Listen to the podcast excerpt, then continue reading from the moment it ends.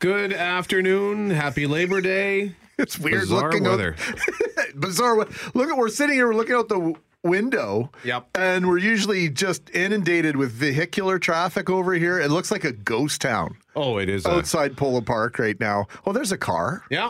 A car, Hi. car just drove listening into the lot. Oh, they're looking at the building. They might be listening right now. Greg and Brett with you on this uh, Monday afternoon, Labor Day. Hope you're having a fine holiday if it is in fact one for you. Yeah, it uh, the weather has been certainly bizarre. We've had some pounding rain here. As we look to the north northeast, it is predominantly blue sky. There's clouds way off in the distance, and I think there is sunshine also to the south. I didn't get a chance to look out the west window, so I don't know what lies to the the west of us. Not even 20 minutes ago to the south, it was black as night. really? Oh yes, bizarre, absolutely bizarre. Hey, uh, it's going to be cool the next couple of days. I know it's not in our official forecast right now, Brett, but uh, Environment Canada Thursday calling for 25, 26 Friday, 28 on Saturday, and 30 on Sunday. Sunny all Wow. four days. So. Uh, yeah, well, just a couple of days. They're kind of a blip on the radar here, so don't worry. Yeah, Summer's not over yet. No, no. Technically, it, it's. I mean, I know as far as uh, I like to mark things as in movie seasons, being one of the couch potatoes. The summer movie season is now over, but we still have three weeks of summer, so lots of nice weather ahead of us. You bet. Later on the show, we'll talk about MS and uh, that disease that so many Manitobans deal with. And if you don't have it, you are a family member or friend of someone that has it. We'll we'll talk about a new study that shows uh, five top ways that those dealing with MS can manage that disease. Uh, some very good advice in there, in my estimation. We'll we'll share that with you starting at 1.30 and at two o'clock. A Vancouver author who is releasing the second in a series of psychological thrillers. I, I, that's more your speed, I think, Brett. The well, yeah, I, I, I do like the the thriller kind of stories, but what really caught my eye about this in the sales pitch uh, from our friend uh, Mickey Mickelson in Calgary, who pitches us many authors, is that this woman can tell she's going to delve into her in depth research on the mind of a serial killer. So that seems like a pretty dark place to go. So I'd, I'd like to know what the process is for that. You just want to write a story, but in order to do that, you got to go to a pretty dark spot. So that is what I'm looking forward to. Uh, we'll learn a bit about her process and uh, see if maybe we need to refer to her to uh, Dr. Cyrus or Carolyn Clausen. what better time to do that than two o'clock on a Monday afternoon? Anyway, that and uh, much, much more, including a replay of our conversation with James West, from uh, Friday afternoon uh, from Houston, Texas. Uh, to kick things off, of course, uh, many people crafted their Sunday afternoon around the broadcast of the Winnipeg Blue Bomber Saskatchewan Rough Rider game, the Labor Day quote unquote classic. It was a classic non show up by the Blue Bombers, even though they had an opportunity to win the game in the last quarter. They they went down and uh, two times got into what they call the red zone and were very close to scoring touchdowns. One uh, blatant Darvin Adams drop at the back of the end zone, and then a Matt Nichols interception kind of uh, snuffed out any opportunity for the Bombers to complete another magical uh, comeback. So. The return game, of course, goes Saturday afternoon at IGF. We want you to be there. We want you to make lots of noise. But one of the big topics of conversation, Brett, for Blue Bomber fans right now is the fact that the Saskatchewan Roughriders were prepared to uh, go to great lengths to slow down what's known in football as the hurry up offense. I don't want to talk down to anyone, but I also don't want to leave anyone out of the discussion who might be a casual football fan hurry up offense is when y- y- you know traditionally an offense will go into a huddle where they will relay the play to the entire offense and then they will go out and they will start their play in a in a certain timely fashion. A hurry up offense they don't go into a huddle and part of that is to get into a rhythm on offense, and it's to knock the rhythm of the defense off because defenses will substitute players based on what players are on the field for the offense. And if you go quickly, the defense can't change. So that's an opportunity for the Blue Bombers. They've taken advantage of that uh, in the last half dozen games or so, moving very quickly. Well, to balance this out, the Rough Riders were faking injuries at a feverish pace, I would say, as as often as I've ever seen it. Three for sure, three blatant ones, including one where one of the Rough Riders players was uh, televised, uh, basically biting his tongue, sticking out his tongue, trying not to laugh at Yeah. his Oscar-winning performance, and so the Blue Bombers took notice, and in the aftermath of the game in the post-game interview, uh, Bob Irving and Doug Brown asked Matt Nichols about how he felt about what the Rough Riders were up to, and he made a correlation to another very popular sport. How frustrated were you when they nullified your ability to go hurry up after those first downs where you guys really run up the line of scrimmage, get another play in, and conveniently there's a defensive player hurt who comes off the field for three plays. Turns out he's fine, comes back onto the field. Yeah, I mean, I think everyone can see what's going on. I don't, I don't know if I need to say much more than that. Yeah. Um, I mean, if you want to go play soccer, play soccer. Um, this, you know, I don't think there's any room in the game for it, and uh, um, you know, it is what it is. I, you It's know, a it's a cheap trick, Matt. yeah. I mean, it, it, it, you know, at the same time, you know, those aren't the reasons that No. that we lost the game. So I'm, you know, I'm Right. never gonna I'm never gonna blame that. But at the same time, I mean, I don't know. That was a big part of your offense, right? The ability to do that and, and prevent your Yeah. opponent from substituting and putting them on their heels, and Yeah, and all mean- of a sudden that's that's taken away from you. Yeah, and it's tough. I mean, especially, I mean, when it's so obvious. I mean, Yeah. if, if you want to, if you want to, you know, if it's if it's something that you know at least looks like it, but you know, one of my, you know, I consider a friend and a guy that you know I had a lot of respect for. Uh, you know, Eddie Steele. Uh, you know, cramping on the third play of the game or fourth play of the game is pretty unrealistic. So, um, it is what it is, though. And like I said, that's not the reason we lost the game, but um, you know, it is it is a big part of our, our offense and the momentum that we get. So, um, yeah, whatever. Just very quickly, want to mention we're just getting texted at 204 780 6868. Lights are out at Bishop Grandin and St. Anne's Road. And at St. Anne's, it looks like people are trying to figure out how to make it a four way stop. That's a big intersection to suddenly become a four way, so that's awkward. As well as Bishop and Lakewood Boulevard. Lights are out there. All traffic lights out at Bishop and St. Anne's and Bishop and Lakewood. Proceed at a four way stop. 204 780 6868 if you're encountering uh, any sort of traffic issues. We will uh, pass those along to your fellow travelers. You can give us a call here as well 204 780 6868. It's kind of a different day here at 680 CJOB as many of you are off and we are here and uh, the information does continue for you. I played that more of that clip than I normally would, Brett, uh, just because Matt Nichols does go on to say that's not why we lost the game. He wanted to make it very clear that he wasn't making excuses about the outcome of the game and tying it to what the Rough Rider players were doing. He just wanted to make his feelings clear. I thought he did a pretty good job comparing it to soccer players. The Magic's FIFA water, we've seen that before where where soccer players are on the verge of absolute convulsion. Their ankles look broken and the trainer comes out sprinkles a little bit of water on uh, affected body part and they spring back to life and they're they're suddenly okay in an effort of course to to draw some sort of yellow card or red card against their fellow players. So it you know Jeff calls it a time honored tradition. A rule has been put in place years ago. If you are injured, you have to be out for three plays, and that's supposed to make you think twice about feigning injury. Uh, but yesterday, it was definitely part of the Saskatchewan Roughriders game plan to slow down the Blue Bombers. So we want to know from you is it a big deal? Are you angry about it or not? 204 780 6868. I was listening to the game on the way home. As promised, you said, Are you going to turn it on? I know you don't really.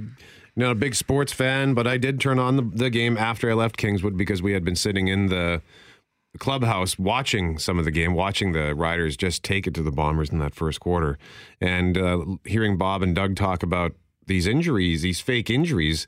Bob was, they were both scratching their head, like, I don't think I've ever seen anything quite like this. So, of course, if they think it's unusual, naturally, I'm going to think, well, I don't know that I've ever heard of. Yeah, well, I've they're heard the of- barometer, right? For Yeah, I the mean- casual Bomber fan, right? you know, floppers in soccer. I and I, as a basketball fan, I will, I can think of one Vlade Divac who was renowned for his flopping ability. Good recall. Yeah, Well And done. So I know that flopping is a part of sport, but I, I don't, I've never quite seen it to this effect in the Canadian Football League, and I. I guess it's a strategy like any other strategy, but it doesn't seem to me it doesn't seem sportsmanlike. I don't I think you, you go out there and just win the game. as clean as you can. And I know that that's such a naive thing to say, but Yep. I don't I don't like dirty tactics in sport. Yeah, no, Because it, that's it's in sport. It's being a good sport. it's supposed to be sportsman-like, Yeah. right? Yeah, I hear what you're saying. I, I- hey, uh, if the Bombers were doing it to combat Saskatchewan, I think the fans might have a different uh, approach on it, as usual, or as per uh, likely. The home team gets a little bit of a buy on this, and Duron Carter, the uh, flamboyant and outstanding wide receiver with the Saskatchewan Roughriders says that uh, Blue Bomber fans spit on him prior to the game. He called the Blue Bomber fans the worst fans in the league. Can't wait to kick y'all's ASS. So uh, it's on like Donkey Kong in between uh, at least one of the Saskatchewan Roughrider players and the Blue Bomber fans. Uh, also, uh, a picture.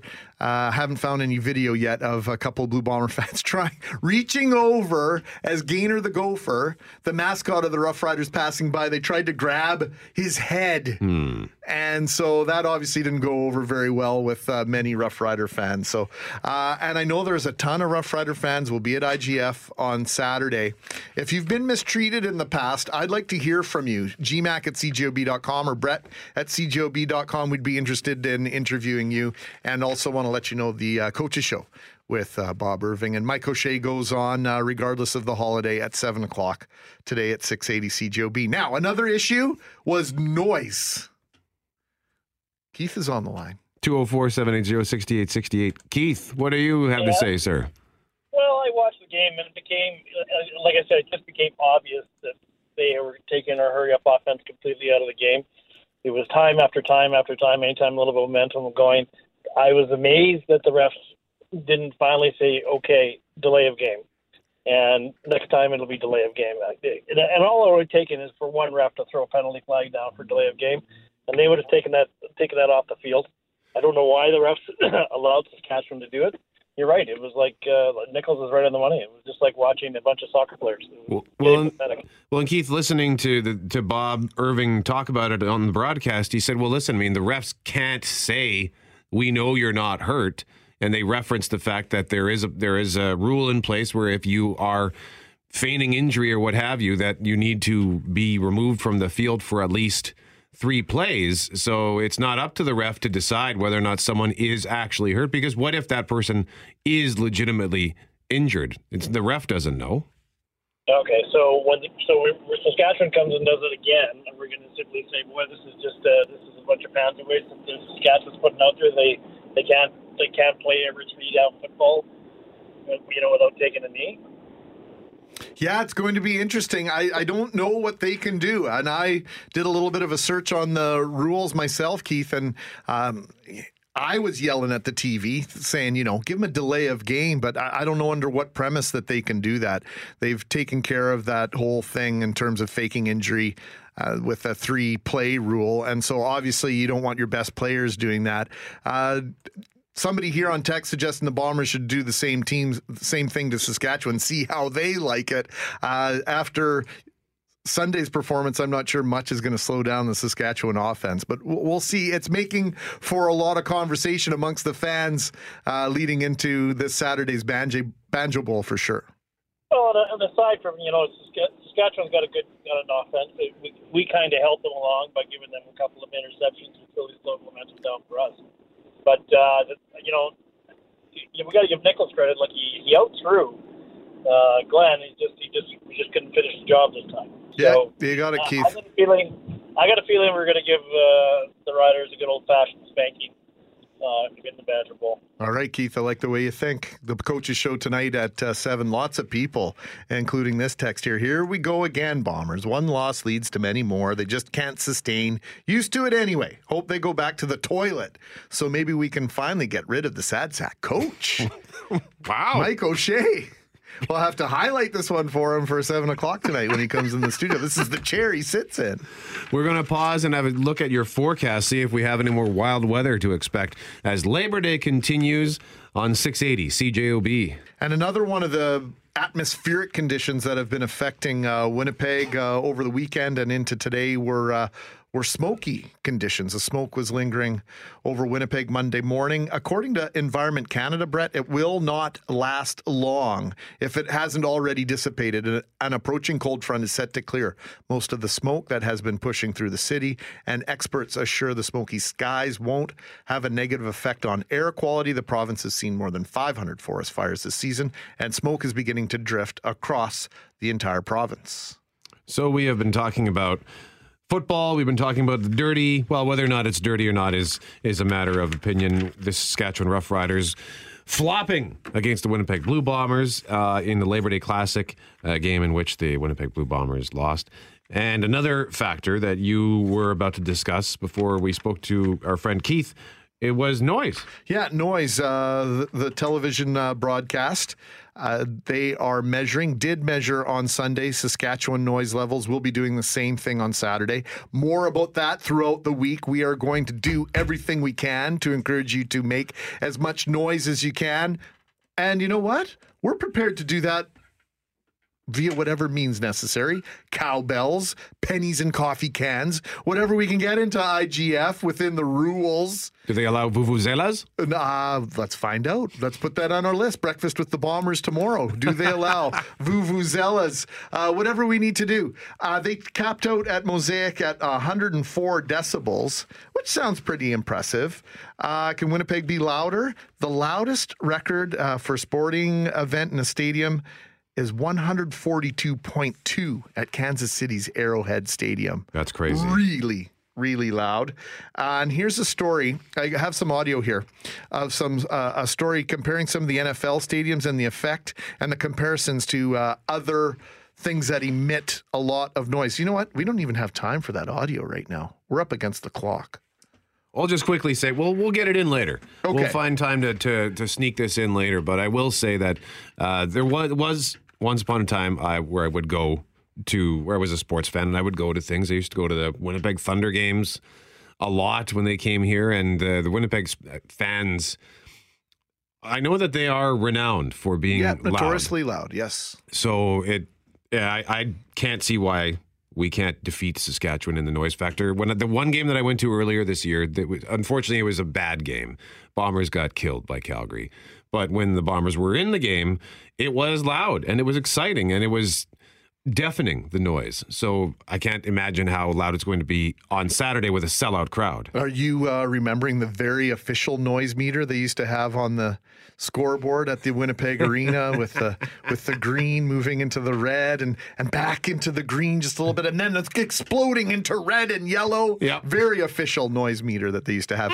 Real quick on text before we uh, break for global news and weather, I just want to get your comments in here really really quick here. Robert says they should up the time the player is off the field for those injuries. I don't watch soccer anymore partly because of this BS. The lack of sportsmanship ruins the game. Keep your text message coming coming. Uh, we will talk about this more as we make our way throughout the afternoon, including a really cool story about what Iowa football fans. They started a new tradition on Saturday, and we must share that with you. It's very heartwarming. It's all coming up, starting after one after 1.30, a new toolkit for MS. We'll discuss that after Global News at 1.30 on 680 CJOB. Greg Mackling, Brett McGarry with you on this Monday afternoon. Happy Labor Day. We're talking about the smoke, Brett.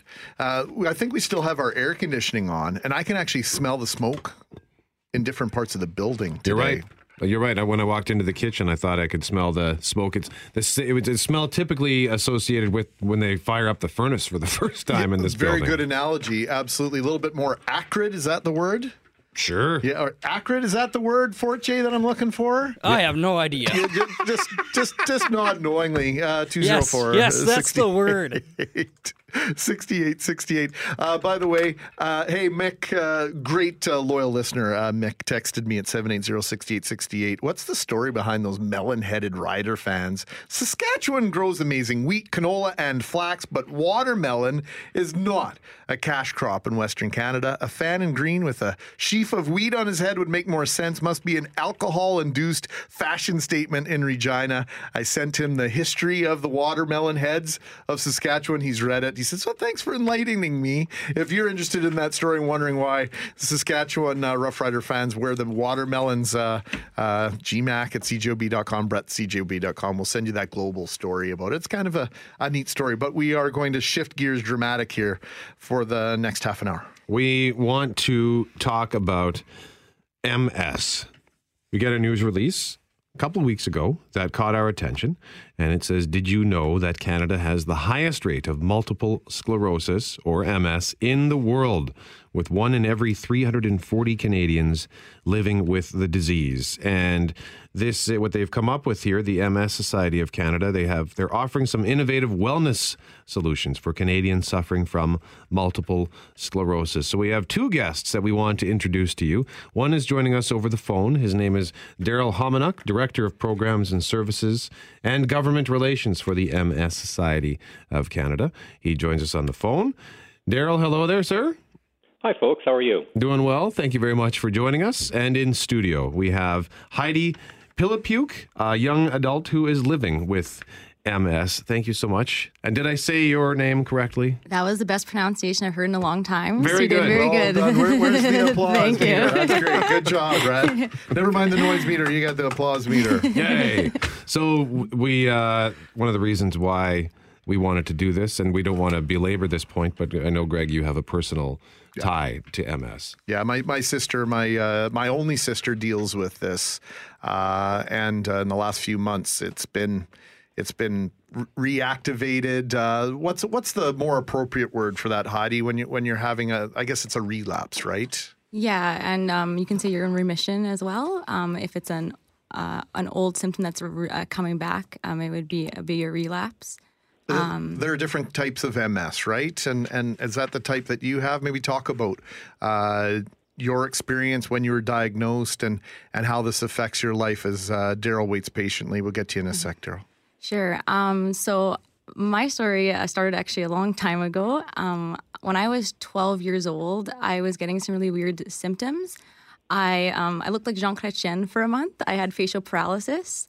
Uh, then it went to my whole left side of my body. Um, and I played lots of sports and stuff. So everyone was really concerned because I kept limping all the time, like when I was running track or playing um, basketball or volleyball. Um, and then the month after that, I lost my vision in my right eye completely. Um, and that was kind of a trigger for the doctors to think that's like a typical MS symptom. And even though I was really young, I guess I was lucky that I had so many symptoms in a short amount of time. Did that- you just say that you were lucky that you had? Y- y- in- just just that some people, if their symptoms are like really far apart, it's often hard to make an MS diagnosis. If it's so spread apart, you can't. It's not very. It's, it's kind of atypical. So yeah, only now can I say that I was lucky, just because I've seen lots of people who have been kind of on the waiting game. Like, do I have MS? Do I not? And just the idea when you're actually diagnosed is a little bit relieving. Be like, okay, there's a name for it. I'm diagnosed. They know. So it's a little bit soothing, even though it really doesn't affect how you will like progress in your life. It's just okay. There's a name for it, so they know now. So that feels good. But still, you need to remember there's responsibility, or just there's ways you need to make sure that you're living your life the best way you can. Um, and it's when you get out of that kind of reactive state and you actually want to take an active role in your life, it makes a huge difference. But that can take a long time to get there. So yeah. So fast forward for us a little bit. You're 12 when you get diagnosed, and uh, you're very accomplished in your life. Uh, but you've you've had some false starts. Talk about uh, the big false start that you had uh, younger in your uh, 20s. Yeah. So okay. So what I say when I was 12, the doctor asked me, "What do you want to be when you grow when you grow up?" And I said I wanted to be a veterinarian. And they're like, "Oh, what about a secretary?" 'Cause- And then I'm like, "Ah, no, I don't want to be a secretary. I This want is to." what the doctor said. this is what the doctor said. And I'm like, "Why would you say that to me?" And they said, "Well, it's very likely if you live the, your life the way you're you're living it right now, playing lots of sports and you're super active in things, you'll probably be in a wheelchair by age 20." So that's what I'm told at eight, at age 12. So I kind of was like, you know, screw you, screw all the naysayers. I'm going to do this. And I like I killed myself through university. I killed my, myself. Like I just I wanted to prove that I could do it. And I did. I got into vet school. The first time I applied for it, I was young when I got in, didn't even finish my degree yet. And I'm like, I did it. Like I made it, I did it. Until when I was in vet school and my body literally fell apart. I, I was like physically the MS can affect me. It can take away. I can't walk really well sometimes. My one side is weaker than the other side, and I'm like physically it can take things from me. They can't take my brain. Like I always have my brain. It's fine until I lost my memory when I was in vet school, and that was when I hit like rock bottom. Oh my goodness. Uh, Daryl Hamanuk is on the line. He's Director of Programs and Services and Government Relations for the MS Society of Canada. And uh, Heidi's story is uh, far from complete. We've got lots more to talk to her. But uh, Daryl, uh, Heidi said something interesting there at the beginning of her her recollection of her experience, and and that was the fact that there was an expectation set uh, of what she might deal with. Has that changed over the years in terms of the advice? If uh, Heidi was 12 years old now, would she get different advice from her doctor uh, sharing that diagnosis with her? Absolutely. Um, there have been many advents in the treatment of MS over the last 20 years. If we go back to 1995, there were no disease modifying therapies available to people with a diagnosis of MS. Now there are 14 that have been approved by um, Health Canada. So it's up to each person in collaboration with their healthcare team to determine which therapy is right for them. And this therapy can range from um, pharmaceutical to uh, various uh, wellness programs. So this is a disease of the it's an autoimmune disease of the central nervous system, the brain and spinal cord. Uh, so I mean this is a, this is not something where it, it, there's a one treatment or if you get it that you can expect this to happen. It affects everybody in different ways. Well, exactly. Uh, the severity of MS, its um, progression, and specific symptoms uh, can't be predicted at the time of the diagnosis. Much like no two snowflakes are alike, the same could be said about MS. It's not a one size fits all. Well, there are different types of MS. Is that fair to say, Daryl? Uh, there are. There are five types of MS. The most common is relapsing remitting.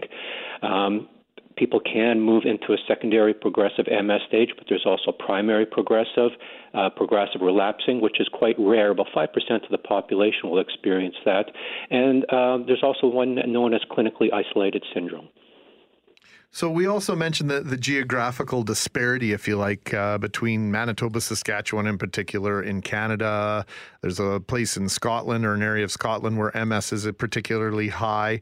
Are there other, uh, other parts of the world where MS is more prominent or prevalent uh, than normal, shall we say? Well, I, I, Canada certainly has the highest rates of MS, uh, uh, as you mentioned earlier, across the globe. But other countries that are furthest away from the country, from the equator rather, would also have high rates, and this would include the northern uh, U.S., uh, Europe, um, even uh, particular areas in Australia and Japan. So this toolkit that you've sent us here uh, innovative wellness solutions for canadians suffering from multiple scler- sclerosis this is about managing your ms treatment with an ms wellness toolbox so what is in this toolbox well, that's a good question. And as I mentioned earlier, that no two snowflakes are alike. MS does affect each person differently, and treatment options uh, will vary greatly from um, person to person. Uh, some people will choose medications while others do not, and everyone's journey um, as a whole with MS is going to be different, uh, unique even. So, to help uh, motivate uh, folks that are living with MS more um, holistically about their treatment journey, we've created an MS Wellness Toolbox that contains um, different strategies to help enhance quality of life. So uh, people can exercise uh, choice for their treatments. They can also combine a variety of options from diet and exercise to uh, medicine. So what we're wanting the toolbox to provide is the best information and support in this area to people living with MS. So uh, there are by by reaching out to people living with MS, um, the toolbox uh, includes uh, several wellness themes. And if you don't mind, I'd like to talk about five of those key themes. Um, the first, it's about moving your body. Exercise is the key here. We are not suggesting several hours per day at the gym. It just wouldn't be that realistic. But that doesn't mean a person does nothing. Uh, Pilates and yoga are emerging as new and beneficial ways to be active, and both can be tailored for people living with MS. Second, it's about feeding your health. And we know there's a lot of information about diet and wellness out there. The general rule of thumb, though, is to eat healthy. For some, that means cutting out dairy, uh, gluten, sugar. Um, for other people, it could mean uh, increasing their whole foods intake. Um, it's about finding a balance that works for the individual. third, it's about looking beyond um, the traditional uh, ways of healthy living. While having a traditional healthcare team is a must, uh, we're not asking people to stop there. Uh, many people living with MS uh, do take a holistic approach to healing, and they work with their uh, nutritionists, their um, naturopaths, uh, massage therapists. It's good to uh, ensure that everyone is involved in the healthcare and is aware of all the treatments that person is engaged in. Fourth, it's about sharing. Um, most people living with MS find it helpful to talk about their experiences. And while support groups uh, work very well, certainly they're not for everyone. So, uh, some people living with MS may choose um, alternate routes, such as writing a blog or keeping a diary, confiding in a close friend, maybe even uh, attending uh, a therapy session. And finally, we're asking folks to cut themselves some slack. They're going to have bad days just like anybody else. But allow yourself to be down for that day and then work to make tomorrow better. Just always know that you're not alone on this journey and that help is just a phone call away. Heidi, though, the, the, thank you, Daryl, for running those down because I, I think they're exceptional.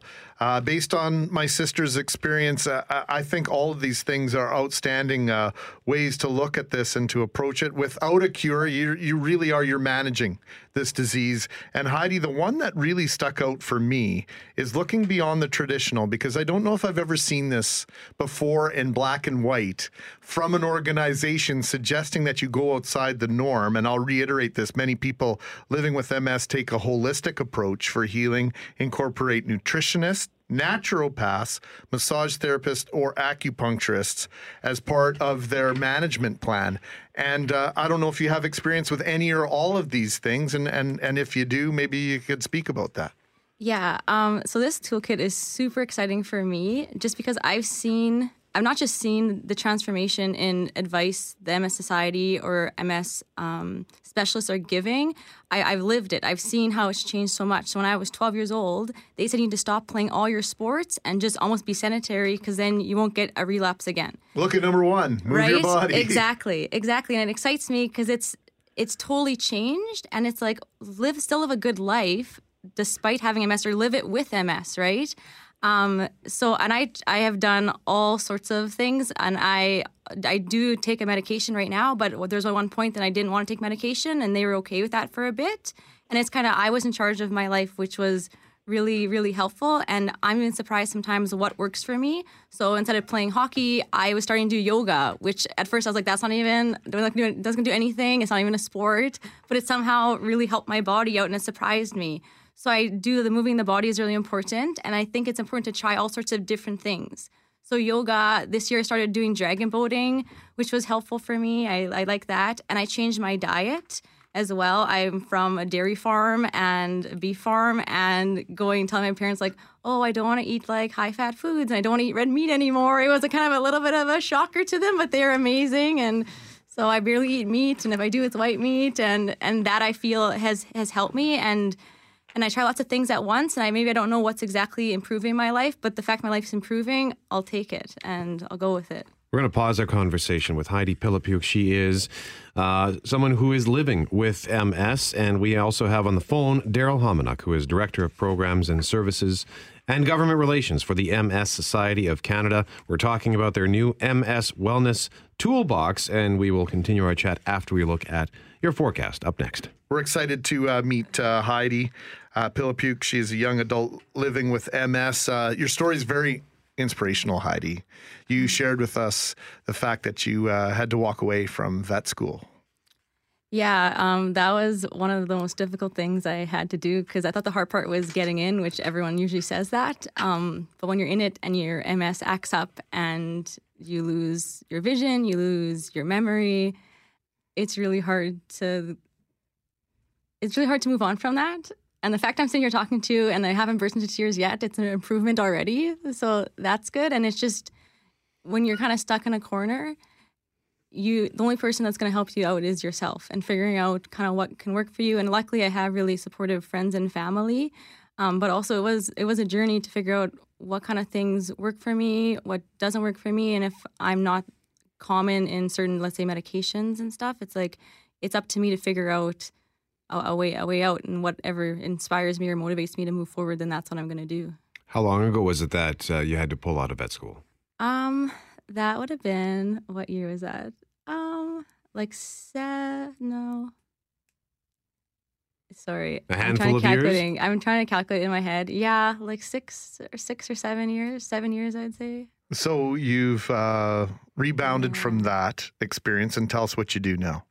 Um, so I still have this passion for animals, obviously. Um, so I like the idea of animal human interaction. So when I got really sick, actually, I felt the best when I was at home at my parents' place and they have a farm and I've had every type of animal you can think of. And I really believe in kind of animal therapy. Um, and I think it works both ways. I think people are good for animals, animals are good for people. Um, so right now I'm working, at, I'm, a, I'm a research scientist. Um, I work at, at the U of M and I'm working with animal welfare stuff um, with Agriculture Canada. My ultimate goal though, um, once I get, I want my PhD and I would like to be a, a doctor of kind of animal human interactions, whether it's for animal welfare or human welfare. I think it works both ways. And that's like my dream. And yeah, I'm in a place right now I didn't expect to be. If you asked me a few years ago where I would be, it wouldn't be right right here. You know, you express, expressed off air uh, how inspiring and uh, validating it was for you to see this toolbox uh, in black and white. Just share that with us before we let you go. Yeah, absolutely. Um, like I go every year for my MS appointments, and I understand how it works um, in the doctor's office and how they want to take out all your information and figure out what the be- next best move is. Um, it was always like a very, very limiting, limiting for me. I found because when you went to the doctor's office, you wanted to talk about lots of things, but there's not enough time in an appointment. You see your specialist only once a year. Um, so the fact that they're recognizing now there's other ways and they want to empower you to try to find other ways, that's shocking in general in the medical field. So it is ex- it's exciting and it's inspiring. And this is the one time that I'm like, I like the direction the MS Society is going, and it should have. And it's exciting that despite having MS, you can live a great life still. You're super inspiring and excited to have met you. Thanks for sharing this story. Let's stay in touch. Okay, it's a pleasure to be here today, and I know you're talking about football all day, so I appreciate the break you took. Heidi Pilipuke is her name. She has MS, and uh, she came here to tell us about the new MS Wellness Toolbox, which you can get more information on at mssociety.ca. We also spoke with Daryl Hominuk, who is Director of Programs and Services and Government Relations for the MS Society of Canada. Global News at 2 o'clock is up next. Well, that was inspiring. It was. We actually just got an email from David. I'll read that. If, in case you're just tuning in now and missed our previous half hour, we were talking about the MS Society of Canada has they have come up with what they're calling the MS Wellness Toolbox, and you can get more information at mssociety.ca. But we spoke with Daryl Hominuk, who is Director of Programs and Services and Government Relations for the MS Society of Canada. But we also spoke with Heidi Pilipuke. She joined us in studio. She has MS. And David writes to Brett at cjob.com as well as gmac at cjob.com. Hey guys, I'm listening to Heidi tell her story, and it is very moving. I don't have MS, but a diabetic with blindness and some neuropathy, I can relate to having a positive, never give up attitude as Heidi does. I would be honored to hear more of how she manages. She is very inspiring. Thanks, David. And David, we thank you for sending us that note and for listening. You are right. Her story is inspiring. And uh, we will look for an excuse to bring her back. Yeah, without question. If you'd like to uh, catch that audio again, if you just caught the tail end of our discussion, we upload our our shows every night uh, following our program. They're usually up there by about five o'clock, five thirty. If uh, if Brett has to take a little bit of a break and have a sandwich or something before, uh, they're usually up there by five thirty. Go to cjob.com, find the shows, uh, the audio on demand, and uh, you can find it there. And if you'd like the audio uh, isolated, we could always send it to you as well. If you're uh, e- extremely or, or exceptionally inspired by a guest, we'd love to share that with you. GMAC at cjob.com, Brett at cjob.com. You can also subscribe to the podcast. The show will be available in podcast form, iTunes, or Google Play. That's true. You just get it automatic every day. Just comes to you. You don't have to go find it. You just got to find it the one time, hit subscribe, and it comes to you. We want to switch gears now. One of our uh, our pals, Mickey Mickelson, is a publicist in Calgary, and he's uh, introduced us to a number of cool authors over the last year. That's been one of the great joys, actually, of doing this particular show. Is we've met a lot of interesting authors, and this next one I'm excited about because Mickey sends us this note, and it says, "I just signed a new author. She's releasing the second book in a series called Pretty Wicked, which is a psychological thriller series. So that sounds right up my alley." It's also the the title of her first book, Pretty Wicked and she's local to Vancouver. And but the reason why I really wanted to talk to her is Mickey goes on to point out uh, that she is well, she's got a second book coming called Wicked Fallout, but she's also done some in-depth research on the mind of a serial killer. So Mm-hmm. Kelly. Welcome to 680 CJOB in, in Winnipeg. How is the weather today in Vancouver? Thank you so much for having me. It's hot. It is so hot, and I don't have air conditioning, so I'm a little bit roasting right now. Oh my God. How hot is it, Kelly Charron? I think it's about 32. 32 whew, in Vancouver. My gosh, that that is a heat wave in that part of the world, It without is, question. Where's the rain? I'm yeah, it's good. It's good to have a break. Well, it's uh, good to have you with us. And uh, Brett, I know you have just uh, concluded reading a book by an author who previously visited us, and, and it would uh, be described as a psychological thriller, I think. Yeah, it was. Uh, it was more. It was like a like a kidnap and ransom thriller. So certainly tons of psychology involved. And one of the things that uh, impressed me about it was the attention to detail. So that's why it was the the line about your in depth research of the mind of a serial killer that I really wanted to talk to you. But before we get into that, why don't you tell us about Pretty Wicked and then the uh, this the second book, the follow up, Wicked Fallout. What is Pretty Wicked? I'd be happy to. Thanks again for having me. So, Pretty Wicked is um, takes place in Colorado. It's a fictional town that I made up called Dungrave, and it follows 15-year-old Ryan Wilkinson, who has grown up knowing that she's a little bit different from her peers and from most people that she knows, and that she has a proclivity for dark things, and she has some urges that she knows are not normal. So, her father is a local police detective, and she's gone to his you know workplace with him often and really pays attention to what's what's going on so that she can you know hopefully later on in life when she feels she's ready to do some pretty nasty things get away with it so oh, so she wants to be a killer. yeah she studied serial killers for most of her life and feels that they're kindred spirits and that she's also misunderstood as they were and she calls them the greats and she hopes to be one one day herself so she learns whatever she can from her dad. Basically, he's an unwilling participant, kind of in how she can get away with murder. So the main character is female in spite of her name, Ryan, but the second N might have tipped us off if you're just reading the jacket and, and kind of at a high level. Based on your research into uh, serial killers, how frequent is it that we find a, a woman per- perpetrating this type of crime?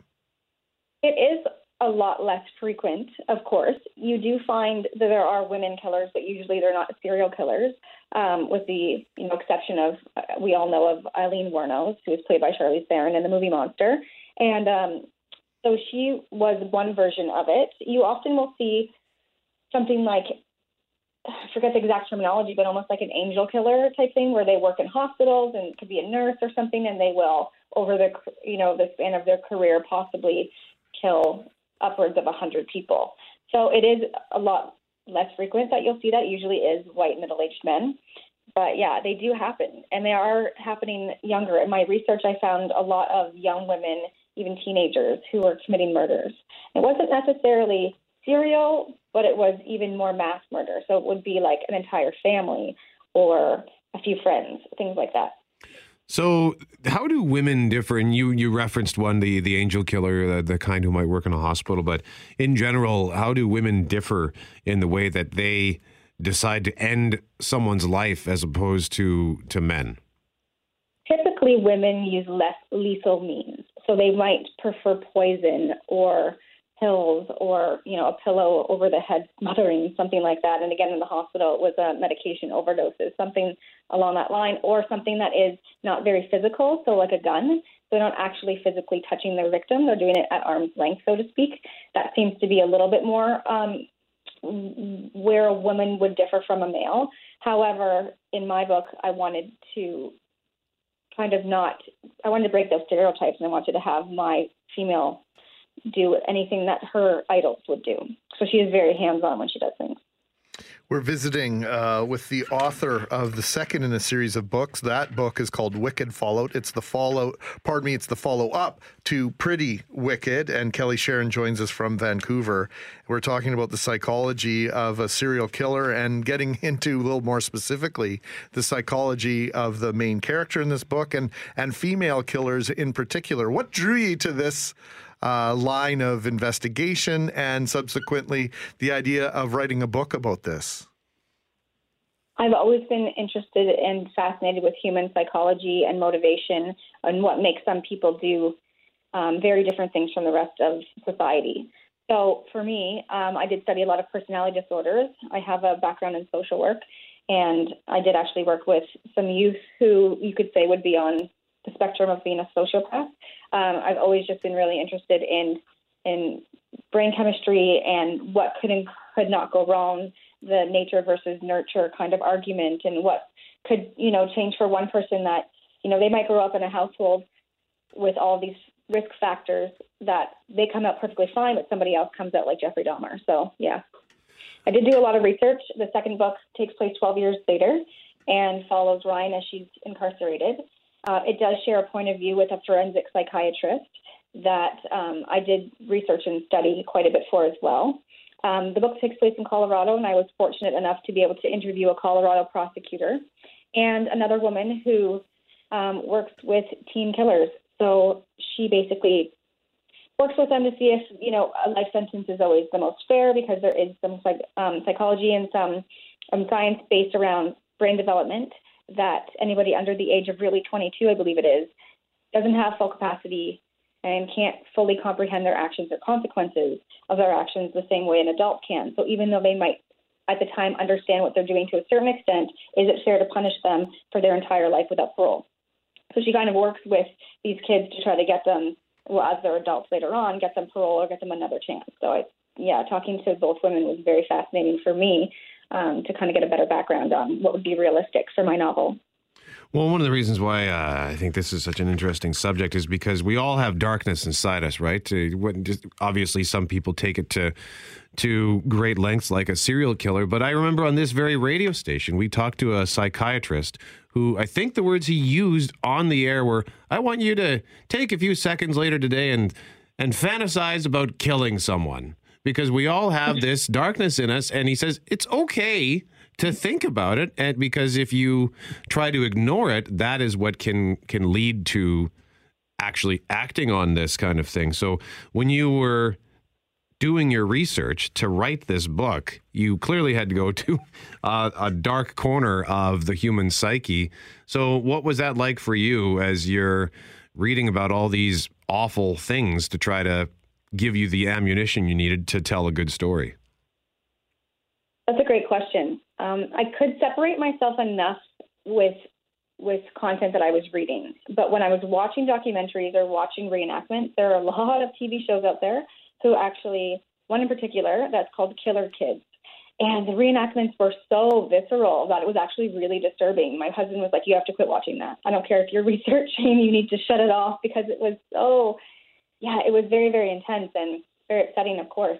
Um, I do have a fictionalized account, of course, in my books, and I do put some dark humor in there to kind of lighten it a little bit. So if you think back to um, the movie Heathers, where these girls do bad things, but there's a sense of humor and like dark, you know, comedy, then I, I I'm going for a bit more of a feel like that because it is very dense and scary subject matter. And the fact of the matter is, these things happen in real life. And so, yeah, I don't want to, you know, I, I did think about my responsibility in writing the book in the first place and putting it out there. And I did talk to quite a few few colleagues and different people about, you know, how responsible it was for me. But in the end, I go by what Stephen King says, and it's basically it's a story and fiction. And you know, with the video games and with movies and with everything else that's out there, people understand it's fiction and they can separate it. So, you know, I just had that concern, of course, but Well, why don't we take a pause? We'll update our forecast here in Winnipeg, and then we'll go back to Vancouver and visit more with our guest, Kelly Charron. She is an author. We're talking about the psychology of a serial killer. Her latest book, the second in a series, is called Wicked Fallout. I want to ask Kelly when we come back about nature versus, versus nurture. What's more influential in creating the psychology, the psychosis of a serial killer when we come back? Check your forecast up next. Mm, kind of a Vancouver like forecast. Ironic, considering uh, it's 32 degrees, sunny in Vancouver. I know uh, after Labor Day, things tend to cool off. Don't worry, fret not. Environment Canada saying that starting Thursday, we will be back into a much warmer weather pattern. Lots of sunshine as we head into Banjo Bowl weekend. Greg Mackling and Brett McGarry with you until 4 o'clock. And Kelly Charron is our guest. She is an author. She is in Vancouver, where it is sunny and 32 degrees. And we're talking about the second book in her series. The first book was called Pretty Wicked, and this is uh, the sequel is called Wicked Fallout. And that first book was about a teenage girl whose father is a cop, and she uses inadvertently uses her father to help her learn how to how to kill people and get away with murder. And this is the the fallout. The wicked fallout is the second book. And uh, you're probably gonna. I'm going to ask the question, even though you're probably going to hate that I bring this up. But how much uh, was a character like Dexter, uh, who that this was a, successful television show, also a successful series of books, and this is about a guy who works for the Miami Police Department, but on the side, he's a serial killer uh, of other serial killers because he has this dark urge within him and he decides to channel it towards the forces of good. But was his character at all an influence on what you've decided to do here? Loved that show. Um, watched it so quickly, just binge watched that sucker. So, I mean, sure, I could say subconsciously it probably played a part in there. I did really love his character, but what differed for for me was that Ryan is definitely not um, not like him because he has a conscience. He doesn't want to be a killer. He doesn't want to have these dark urges, or as he refers to it, as a dark passenger. And he tries his best. If he's going to have to, you know, do these things, he, you know, tries to better society by it. She doesn't have these kind of restrictions or rules. She makes her own kind of code up, um, very much of a who she feels like might deserve it, and she, you know, goes amok that way. So I feel like while they're similar with setting maybe of having you know police interaction and things like that, they are they are quite different personalities. So Kelly, based on your research, and uh, where would you fall on the whole idea of what, what's more influential in creating a, a serial killer? Would it be nature? Would it be nurture? I would love to say it's one or the other. Oh, and in my research, jeez. I know, How did I I know you were going to do this? No, no, no. It, it gets better. So here we go. So there's there's definitely physical things. They have they have even come across their scientific evidence to say when they have had uh, done brain studies on killers who have died, they've taken their brain and done studies, and they do find that there is damage to the prefrontal cortex in a lot of the brains. Meaning it could have been a benign something like they fell out of a tree as a child, or they hit got hit in the head by you know a baseball bat or something, and you know thought everything was fine, but really what that did was damage the part of the brain that has empathy and his ability to empathize and connect and bond. And so if that is missing, then there's a huge component of of being able to care about somebody else. And if you don't care, then what does it matter? Another um, scientific thing, it's actually from psychcentral.com that I found. It says hyperreactive dopamine reward system. And so those are those in, individuals who are really um, they get high on things like certain actions. So the thrill of the chase or the thrill of not getting caught and doing something, you know, maybe like stalking somebody or hurting somebody, that is its own drug to them and they have to keep doing it to get more and more. So there definitely are some physical things that we do see.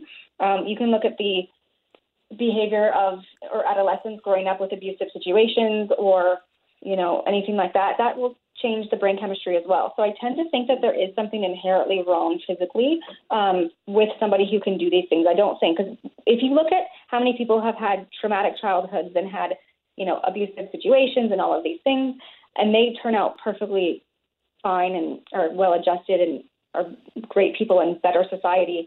I'd have to say there is something fundamentally different in the brain structure. I think. Kelly, is Wicked Fallout uh, available yet, or is it soon to be released? It is available. Okay, and that's going to be that is available at Chapters Indigo as well as uh, on Amazon too, right? Yep, Barnes and Noble, Kobo, all over. Okay, and uh, very quickly because we only have about sixty seconds left here.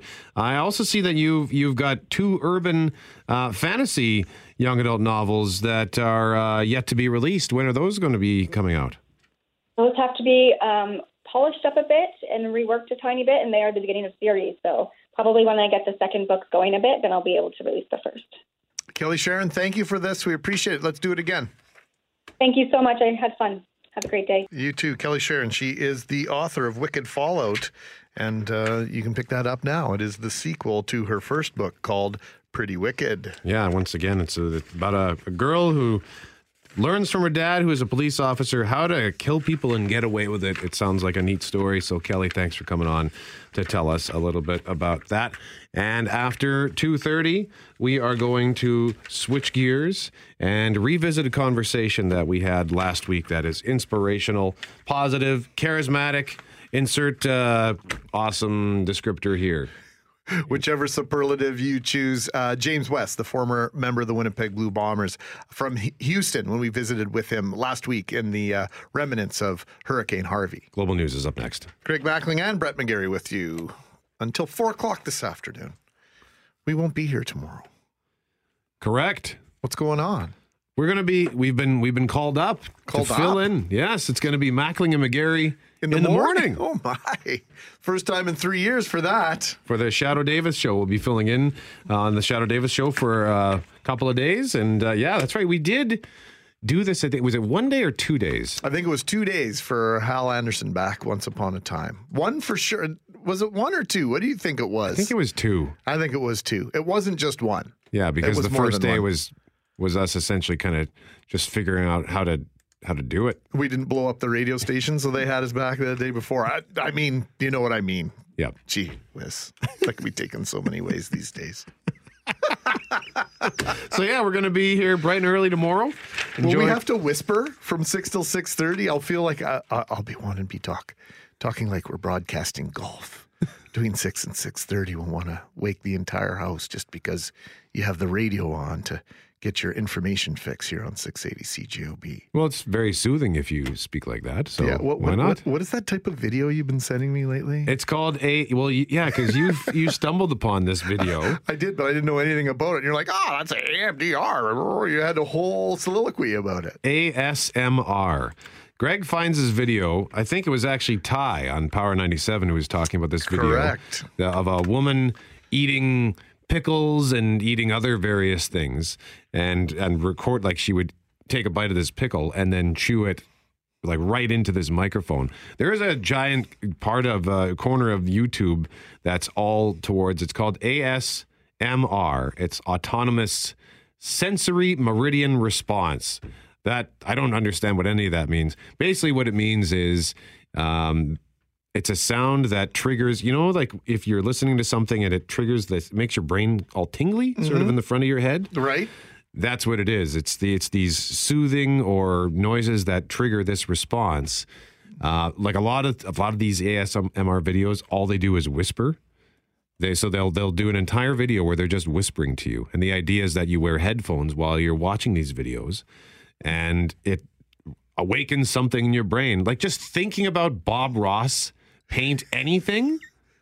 Happy little trees. Just uh, we'll just draw a nice happy little cloud over here. There, just a little bit of white, maybe some blue underneath. Give him a little buddy. He's he, he's your tree. You can do what you want. It's your painting. But you know what's funny is that IKEA now has a commercial about this. Yes. And it's like a five minute video talking about their sheets. And you can spread out the sheets. 200 thread count. And you can hear the hand going across the, across the sheet. And just the sound of the fingers going across the sheet is supposed to have some sort of, you know, this. Uh, did would you say A, A AMSR? ASMR. Oh, I knew I'd mess it up. Uh, AMSR effect on you. So uh, now the the largest, one of the largest retailers on the planet is figuring out that hey, this is a good way to hook up with some potential customers here. Yeah, well, I mean, it's a it's a 25 minute ad, and uh, it, I've seen it described as one of the most satisfying ads you will ever see. Really? Uh, here's a headline right now: ASM IKEA ad for bedroom furniture is so relaxing, you may be. Hang on, I'm just going to pull up the full. Uh, is so relaxing, you may be comatose by the end of it. well, here, let me just. Uh, oh, let's see if this You has press the play video on that? here. Okay, let's do it. Uh, come on, it's probably.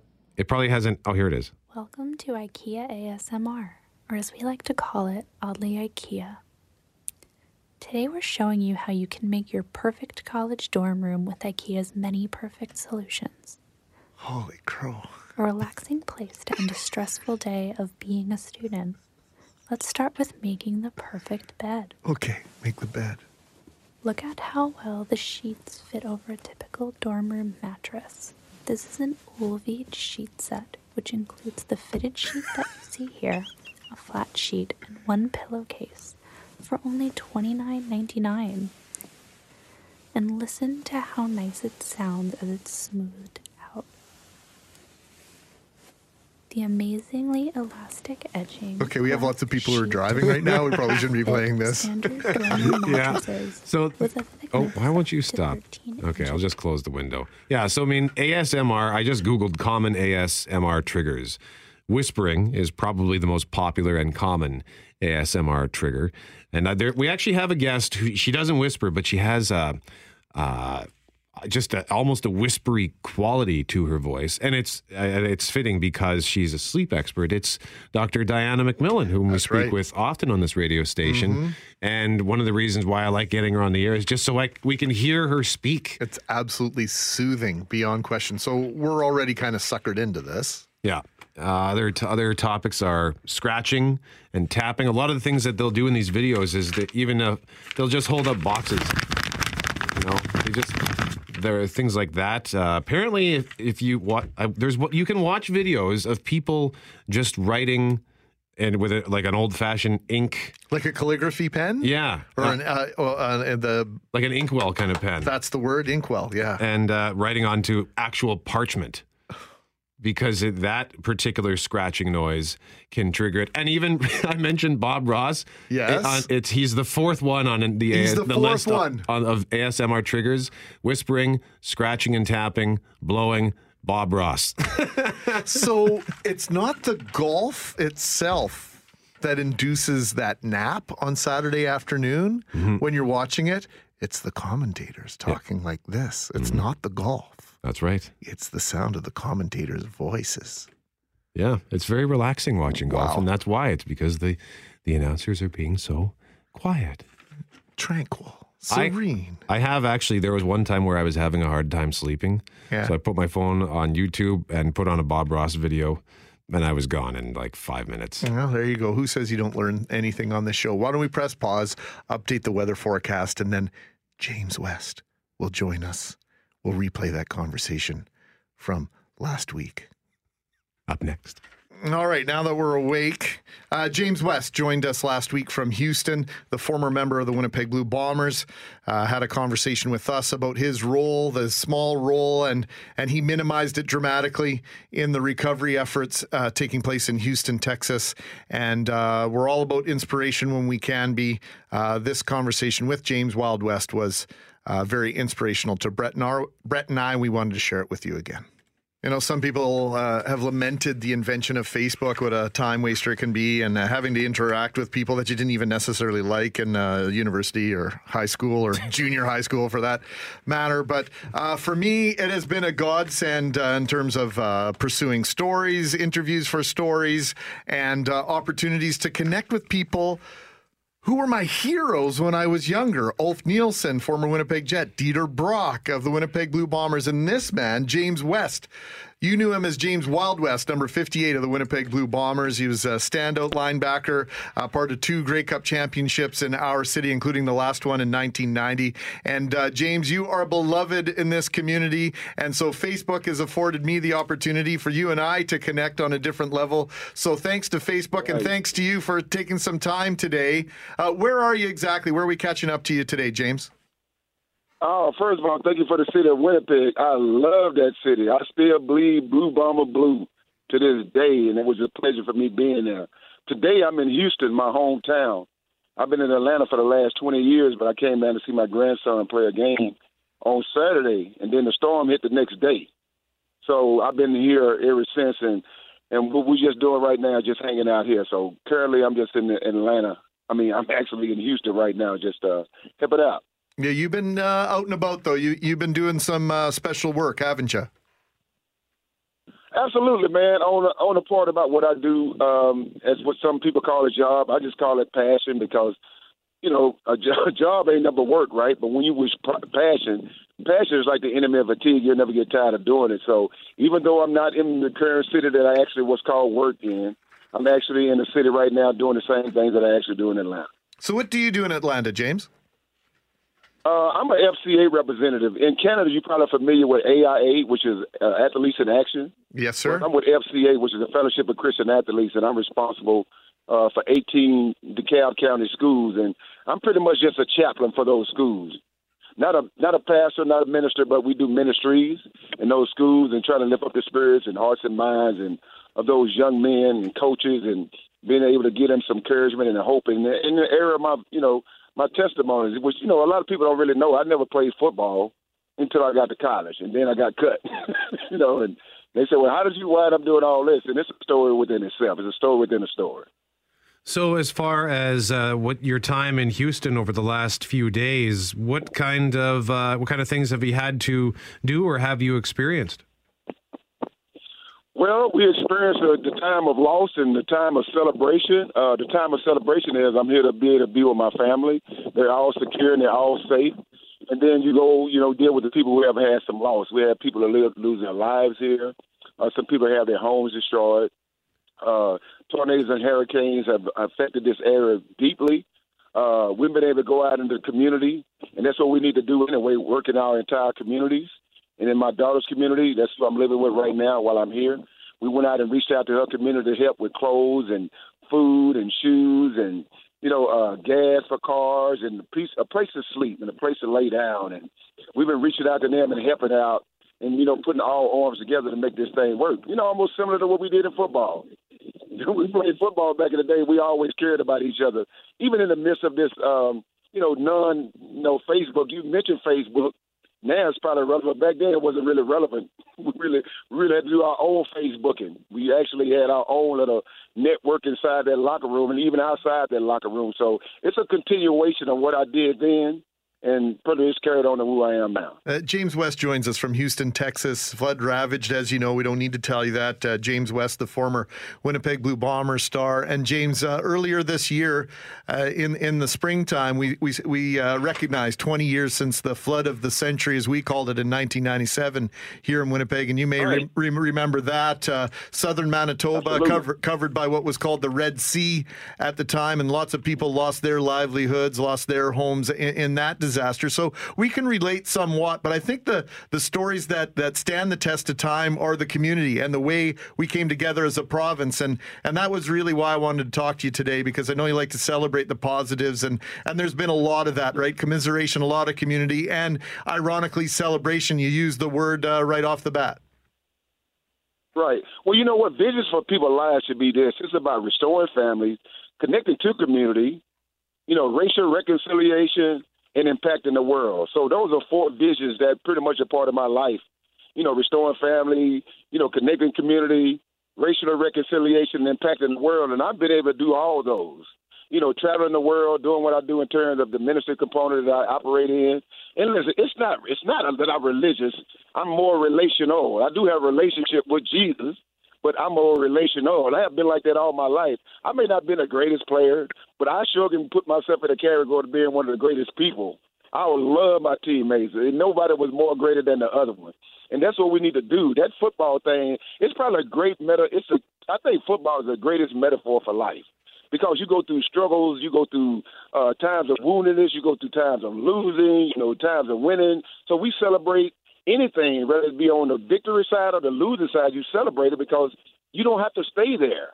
You got to forget about yesterday and focus on what's going to happen today. And when you can do that, then you can move forward. So, it, and, you know, it, it's all about design and what kind of vision you have for what do you want to do. Let me give you one quick example. When the season started, when we played, the prerequisite was we know we was going to the playoffs, all right? so we had bigger fish to fry. So our our design was okay. How are we going to win the Grey Cup this year? So we didn't really celebrate going to the playoffs. we celebrated winning the championship. Right. So now on the other side of the ball, we try to celebrate other people. Now we don't play football anymore. So a lot of my teammates who play with me, they're celebrating. You know, like you look at Lyle Bauer for example. It's a whole lot of guys like Perry Tuttle. You look at those guys, they celebrating with those people who are less you know, known us or recognizing what they're doing. We lifting up the spirits of those guys, especially with Lyle Bauer's uh, organization, you know, the Never Alone Foundation. I mean, 70% of Canadians are dealing with cancer right now. 70%. Man, that's a high number. I hope you haven't had cancer yet, but golly, 70% of people in Canada develop cancer. And that's a thing that needs to be done. And he he raised that organization or been a large part of it, man. And that's what we do. We do stuff beyond what the football does. You understand what I'm saying? Oh, 100%, James. Uh, I'm 33 years removed from my first football championship, a provincial championship at the bantam level. And whenever I come across guys from that team, it, it's like we're 15 years old again because we achieved something together. and it was very special, right? We've, we've carried it through our lives and, and our extended relationship, even though we live all spread across North America. When we see each mm. other, there's a special connection. And, and, and uh, I agree with you, football is a great metaphor for life. You mentioned a name there, one of my favorite Blue Bombers that, that doesn't get mentioned often enough as one of the greatest players in Blue Bomber history. You mentioned Perry Tuttle. Why did you ma- mention Perry's right. name? Is he unwell?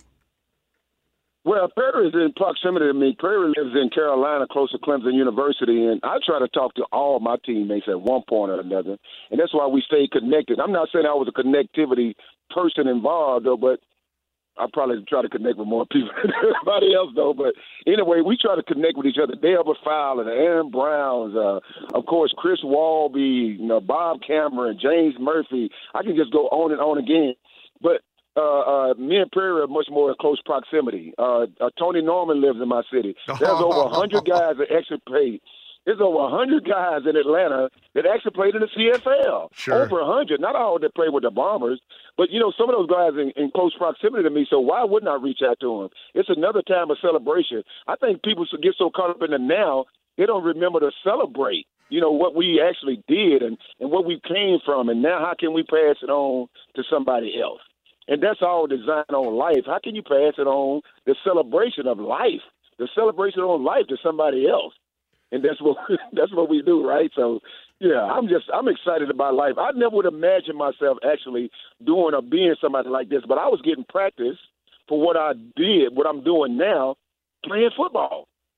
So what I everything that I did in football is a pretty much a metaphor that actually led me to the position that I'm doing now. Well, James, your your positivity is is entirely infectious, and uh, good for you for for having an attitude like that.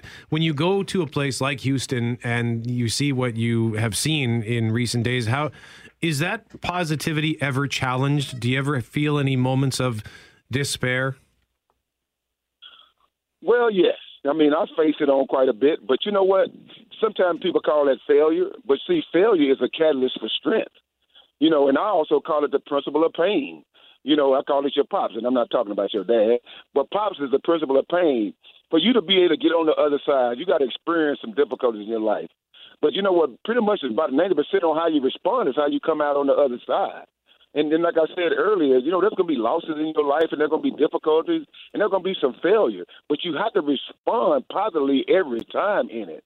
You know, we can hang our heads for a second, but we need to rise our head up and walk boldly in whatever that thing that is going to be. We just need to walk in a boldness, even though we don't feel like it. We still walk forward and we just pray for the mark because we have a mark that we're trying to engage. And you just live that life like that, man. You know what I mean? I'm not. I'm no different than I was when I played football. I really not. I just think it just gave me a. It gave me a boost to what I'm doing right now, but it got me prepared when I played football because I wanted to make sure every teammate felt special. And every person I come across, even you, when I'm having this conversation with you right now, this is for you now. I want to encourage you to whatever's going on in your life, man, just keep moving forward because there is a tomorrow.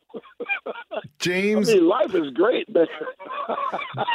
James Wild West uh, in in the middle of the flood zone in Houston, Texas, uh, doing amazing work, inspiring people as he's done uh, for as long as I've ever known about him since the early 1980s. You're a special man, James. You're special to a lot of people here in Winnipeg And uh, thanks for the work that you're doing. And uh, hopefully, next time you're in the city, we can uh, do this face to face. Well, I tell you what, that's going to happen because I'm coming up with a Cal Murphy statue presentation. Well, so we'll- I'll see you guys later on this month. That sounds great, James. We'll uh, stay in touch with you, okay, my friend? Man, God bless you all, man. And bless, That's an opportunity. bless you too, James. Thank you so much. James West, That the is- former that was- member of the Winnipeg. Sorry, I didn't cut you off there.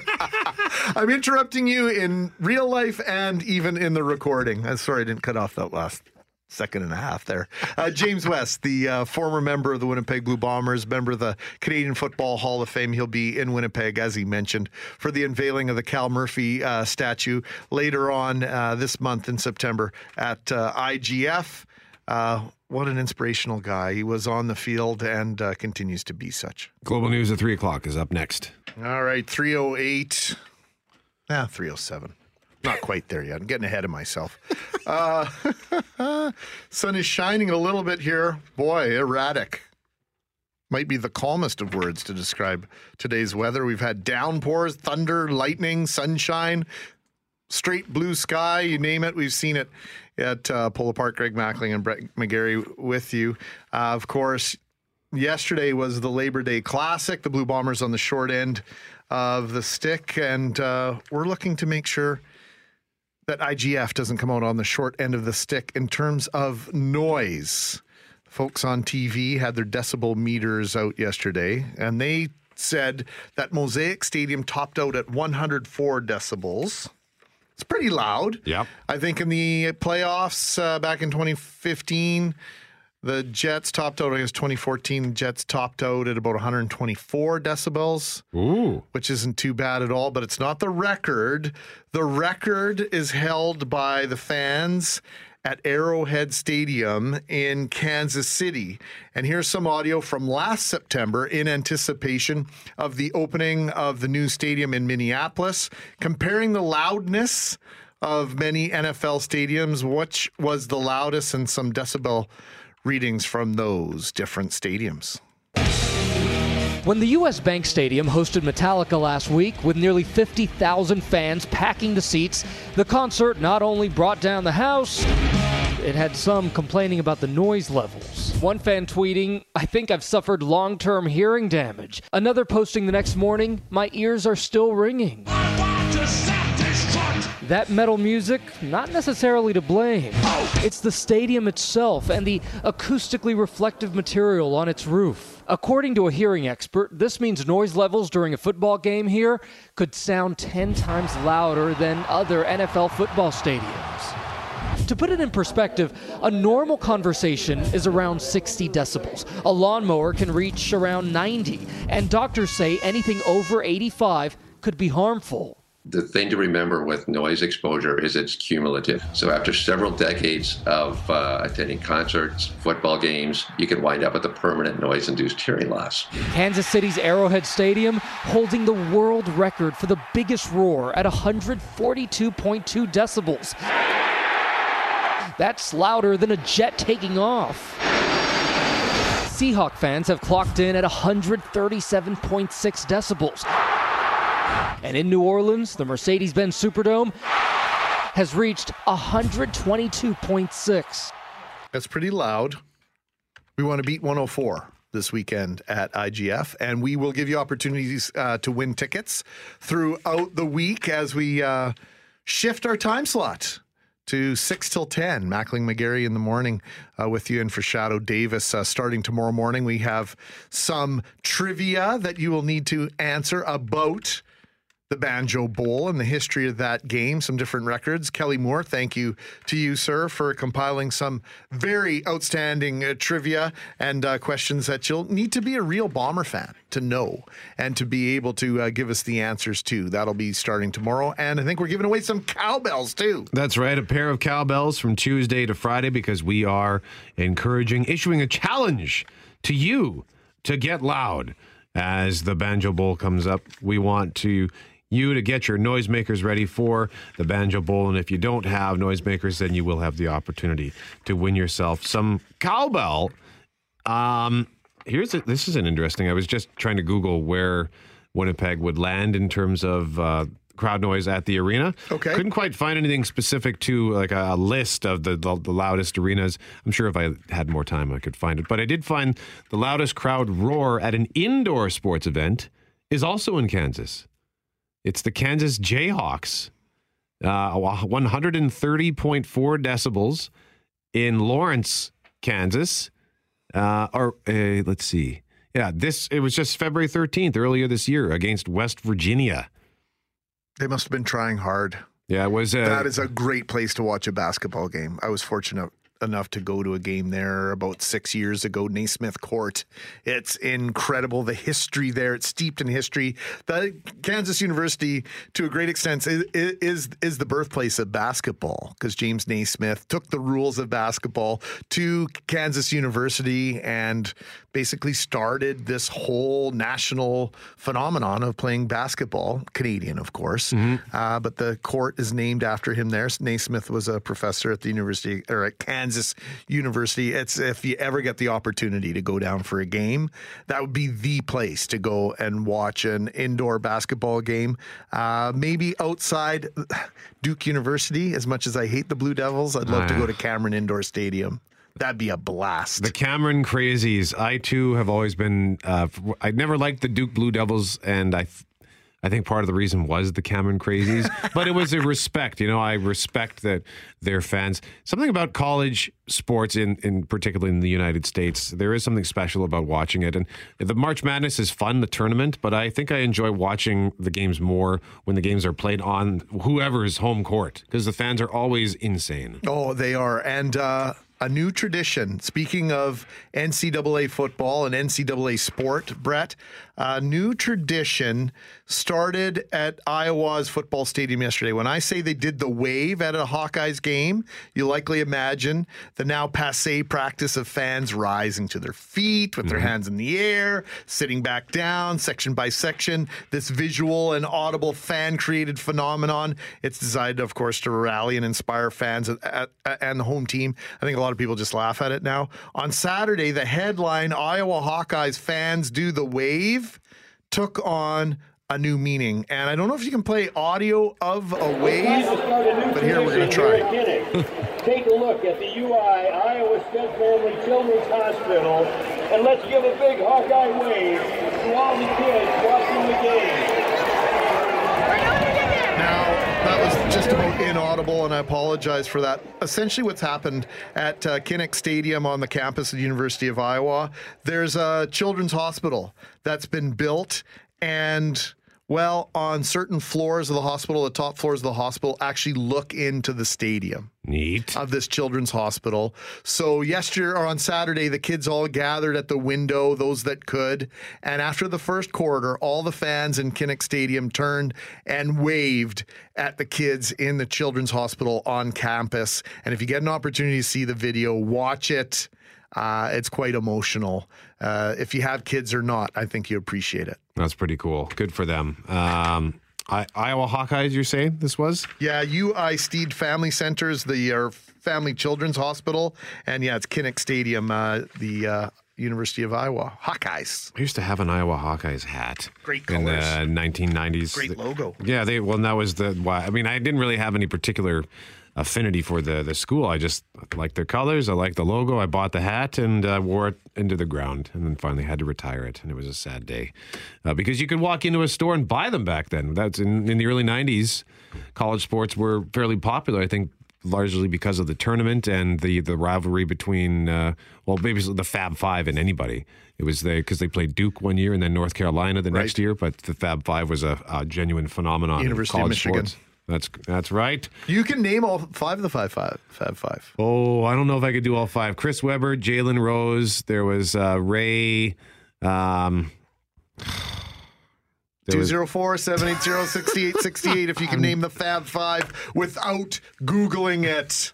We're having a little bit of fun on Labor Day. It's Mackling and McGarry. Craig and Brett with you till four o'clock. Then it's Richard and Julie getting you home, getting you safe. Well, I don't know how many people at work today. We are here. Glad to be here with you. Uh, ow. Ow. I just hurt my tongue while I had it in my cheek. Oh, did you bite it? Mm-hmm. That's the worst. I'll let you nurse that for a 2nd We were talking about the Fab Five. I, how I mentioned how I had an Iowa Hawkeyes hat because you could walk into any store that sold hats. Like I don't know if you remember Jersey. I know Jersey City now exists uh, again at Polo Park, more towards the, the main entrance to the south, but it used to be on the second floor On this closer end of the to mall. the, the bay, and it had that big bomber helmet over top of the counter. You could walk into a store like that, that and buy Georgia Tech yellow jackets or Iowa Hawkeyes hat, which is what I had because I really liked the hat. And I think a lot of that was because of the Fab Five. They were a huge phenomenon in college sports. And Greg said, Can you name the Fab Five? And I, I sort of blanked. I could only think of Chris Webber and Jalen Rose. And we've got Rob on the line who thinks he can name all five. Rob, are you there? Hey, how's it going? Good. Solemn oath that you're not on Google, Rob? Yep, solemn oath, not on Google. I'm actually heading back from the lake. Right on. Hey, So, where, uh, where are you? Where What highway are you on? Uh, basically on uh, the Yellowhead, number one. Came back, come back from Clear Lake. Give us a traffic report while we got you on the air. Um, traffic's pretty solid. Um, I think we just passed by Neepawa, so things things looking good. Right Things on. Everybody's good. being safe. Okay, give us the uh, Fab Five, Rob. All right, so we have Jalen Rose, Chris Webber, uh, Juwan Howard, Jimmy King, and Jackson. I. Do do you remember I said a name and then I couldn't remember his last name? Do you remember what name I said? Where I said where I tripped? Uh, what, who did you name? I know you named Juwan.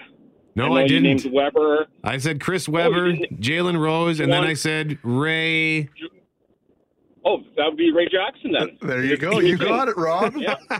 Hey, man, those guys were awesome. They used they, they're the ones that innovated the baggy uh, baggy gym shorts. You betcha. The black Gotta love socks. that. Gotta love that fashion. Yeah, the Yeah. black socks. Hey, uh, Rob, you like going to the movies? Um, yeah, I think I could. Yeah. Uh, yeah, you think you could be convinced? Why don't you hang tight? Because uh, we usually give away uh, something at this time of the day, and today it's a movie pass. We'd like to give it to you. Okay, brother? Hang tight. We'll get your Sounds awesome. information. Thank you. Okay, drive safe, and everybody out there coming home from the lake, whether you're on 16, 7, 8, 9, 6, 59, 1. Everybody heading in, uh, please be safe. If you see anything out there that we ought to know about and you can do it safely, give us a shout or shoot us a text 780 6868 in the 204. We are going to give Rob two passes, a double movie pass for Stronger. This is happening September 20th at Scotiabank Theatre, Winnipeg, formerly known as Silver City Polo Park. It's based on a true story about a man who was caught in the Boston Marathon bombing. It stars Jake Gyllenhaal as Jeff Bauman, who is a man waiting at the finish line with a big sign to greet his wife. He was at the line when the bomb went off on April 15th, 2013, and he lost his legs in the explosion. His wife is played in the film by Regina actress Tatiana Maslany, who has been the star of Orphan Black for the last five years. This looks like a great movie. It opens September 22nd. So, again, this program, Mackling and McGarry, will have passes for Stronger all week, and we're going to give those to our friend Rob, who just answered. That wasn't the question we had for today. So, uh, Hal Anderson is going to be in for us tomorrow as we fill in for Shadoe Davis for a couple of days. So Hal will be doing his own brand. I think he'll bring his tough trivia, I'm sure, to give away more passes for yeah, Stronger. we're we're not as easy on you as Hal is, or no, Hal's less easy on you than we are. Yeah, we, yeah, we try to make it easy for fans. That's right. We want to get that instant call, someone who really knows their stuff. We'll have Banjo Bowl tickets to, to give away. Uh, we got to pause for a quick look at your forecast up next. Greg Mackling and Brett McGarry with you. I'm trying to find the uh, Goldeye score here. Last we heard of those, uh, was it one nothing for the Goldeyes as they look to eliminate Fargo Moorhead Redhawks. If they don't win today, they're going to have to play the Redhawks in the first round of the playoffs, and that's a huge rivalry for the Goldeyes. And traditionally, it's not gone well for the Winnipeg baseball team when they have to play Fargo Moorhead in the playoffs. Uh, recent history uh, discluded. We got a text message here. Before we get to our next topic, I just want to very quickly read you this text message. Hey, Greg and Brett, here I am driving on US 212 in South Dakota. I cannot believe I can hear you guys. Either a strong signal or you guys are full of hot air. Which is it? I think it's a little oh, bit of both. yeah, exactly. hey, while we have you here on US 212, I want you to revisit a topic here in case you South missed it. Dakota. On Friday, August 25th, the last day of Patio Palooza at Santa Lucia Pizza on St. Mary's Road, Hal Anderson and I, Hal Anderson was filling in for Greg that day, and we got to meet two wonderfully interesting women, courtesy of a suggestion from a good friend of this radio station, Sylvia Marusik. Sylvia used to host a show on this station. She's often a guest on various shows. She's been a guest on our show. She gives us great suggestions for other guests as well. So one of those suggestions was the Painters Cafe. It's a new business that just opened in June. It's at the corner of Plessis and Grassie in Transcona. Their website, thepainterscafe.com. So we interviewed the co-owners, who are also sisters, Michelle and Angie Zubrin. We want to play some of that again. Here's a few minutes of that chat. Oh, the Painters Cafe is a dream come true for us. It's a creative place where we sell painted furniture, we sell custom hand painted signs. We have a studio in the back where people can learn how to paint the furniture themselves. We have lots of classes where we teach them different techniques on how to use the chalk paint. They we also have a wonderful lineup of Pinterest projects coming up. It's a, a place where ladies are when they come and take a tour of our place, they just love the studio. They can't wait to bring their friends and sit there and enjoy an afternoon of painting projects and learning how to paint with the chalk paint. Friday nights is our version of paint night. So it's like, come on in. You don't have to have a lot of experience. We supply you with a functional, fun piece that you can paint and take home with you. I was going to ask you that. So, so if I want to just come, I don't need to bring anything. If I've got a piece, old piece of furniture that I want to fix up, I'm welcome to bring it. But if not, you guys have stuff for me to buy and, and paint and clean up and fix up. Is that how it works? That's correct. That's cool. That is that is great. And the cool thing about this paint is that you do not have to sand, strip, or prime your furniture before you start painting. oh wow, I'm You in. Paint right. That's the hardest part. Right. You paint right over the varnish. Any old painted furniture already. People are going and buying particle board furniture and uh, really cheap quality furniture and giving away grandma's great old quality I know. furniture. I know, and it's it's heartbreaking, isn't it? Yes, and all it needs is a coat of paint and right back into their home decor. It's just perfect. ThePaintersCafe.com is their website, and when you go to it, the first thing you see is uh, a picture of what the cafe looks like, and it's you've got all these old, these neat old signs. Like, where did you come up? Where did you get your hands on all this stuff? Like, you've got one that says uh, sheriff's office, for example. Well, I've been a graphic designer my whole life. okay. And uh, Pinterest is a huge interest for me. So I go in there and I hunt around for great ideas. And my passion is to paint rustic signs on old barn board. We have lots and lots of cabin sign requests and also my own ideas. Like I had to quit my full-time job because my head was going to explode. I needed to get out and get these ideas painted. So sheriff's office is just one of my own things out of my head, but there's so many great ideas that people come in and say, I'd like a sign for my cabin. I want a And so you'll do the custom work Oh, for them as well if they aren't uh, artistically inclined. Oh, or- yes. It's yeah. all hand painted. There's no vinyling. There's no stenciling. It's all hand painted by Ange. Wow. All of the furniture is solid wood, one of a kind. Yeah. It's it's a lot of fun. It truly is. So if people have an idea, I'll design on the computer and then send them a proof through email, and it's just an okay process, and then uh, and then I get cracking with painting. Hmm. Wow. It right sounds now, very cool. I've got to paint a Beatles themed furniture, which I am just dying to do. What's that? I have to. Uh, one of my clients wants a a beautiful old dresser for her rec room, and she wants it Beatles themed. Really? So I'm going to um, put a large Beatles picture on the top, and then do the Beatles logo on the front, and distress it blacks and grays and all that fun stuff. Now, this can't be inexpensive, though. I mean, is it significant uh, amounts of money to get you to do a piece like that, uh, Angie? Or Huge money. Come on. no, but I know it's that worth my time. I know the work that goes into stuff like this. So uh, it, it, I'm just trying to trying to get a sense of what kind of cost is involved because this is a lot of work. It is a lot of work, but it's it's very cheap for a person to buy the paint on their own and work on their projects at home. Gotcha. We've had great success with our classes where women will come in and look at me with blank eyes and then by the end of the class they are excited because they get the the gist of how to work with chalk paint. So you're there to advise them and help them along the way, and Absolutely, yes. Yeah. And the chalk paint, I could, I could cover an entire china cabinet with one can of paint, and that's what surprises people is the longevity of how long the paint goes for, and it's Huh. really easy and lots of fun and super addictive. So the paint nights that you have then, they- how do they? Uh, what's different between what you folks do or, or host versus the these wine and paint nights that have become kind of a, a trend in recent years? Well, what we're looking to achieve is our paint nights are Fridays, and they are different than, I, I guess, like a paint by number. We're just bringing in a new medium. We're bringing in wood, wood projects, uh, functional pieces. Like we'll have a, a tote wine rack that you can put a couple glasses in there and a bottle of wine and we paint it all up and they have fun with it and uh, we have uh, for the fee you can drink my coffee you can drink my pop you can maybe even have a glass of wine in there. We'll see how that goes. But it is. It's just more or less you and your fun and your girls come on in and uh, either book the full night for eight girls or sign up. And every every week we have a different project.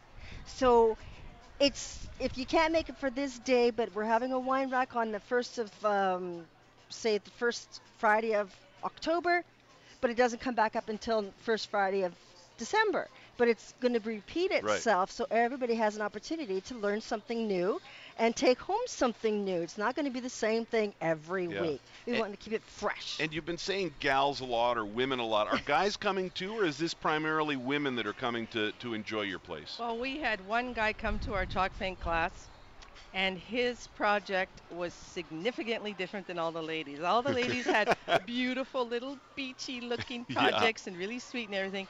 But uh, forgive me, Chris, he painted something red and black, and it was a box, and it looked like you, you the devil would keep your heart in there. And he was so he was so happy with it, and it just looked evil, but he was so proud of it. Maybe one of my favorite things anybody's ever said on this radio station. It looks like the devil would keep your heart in there.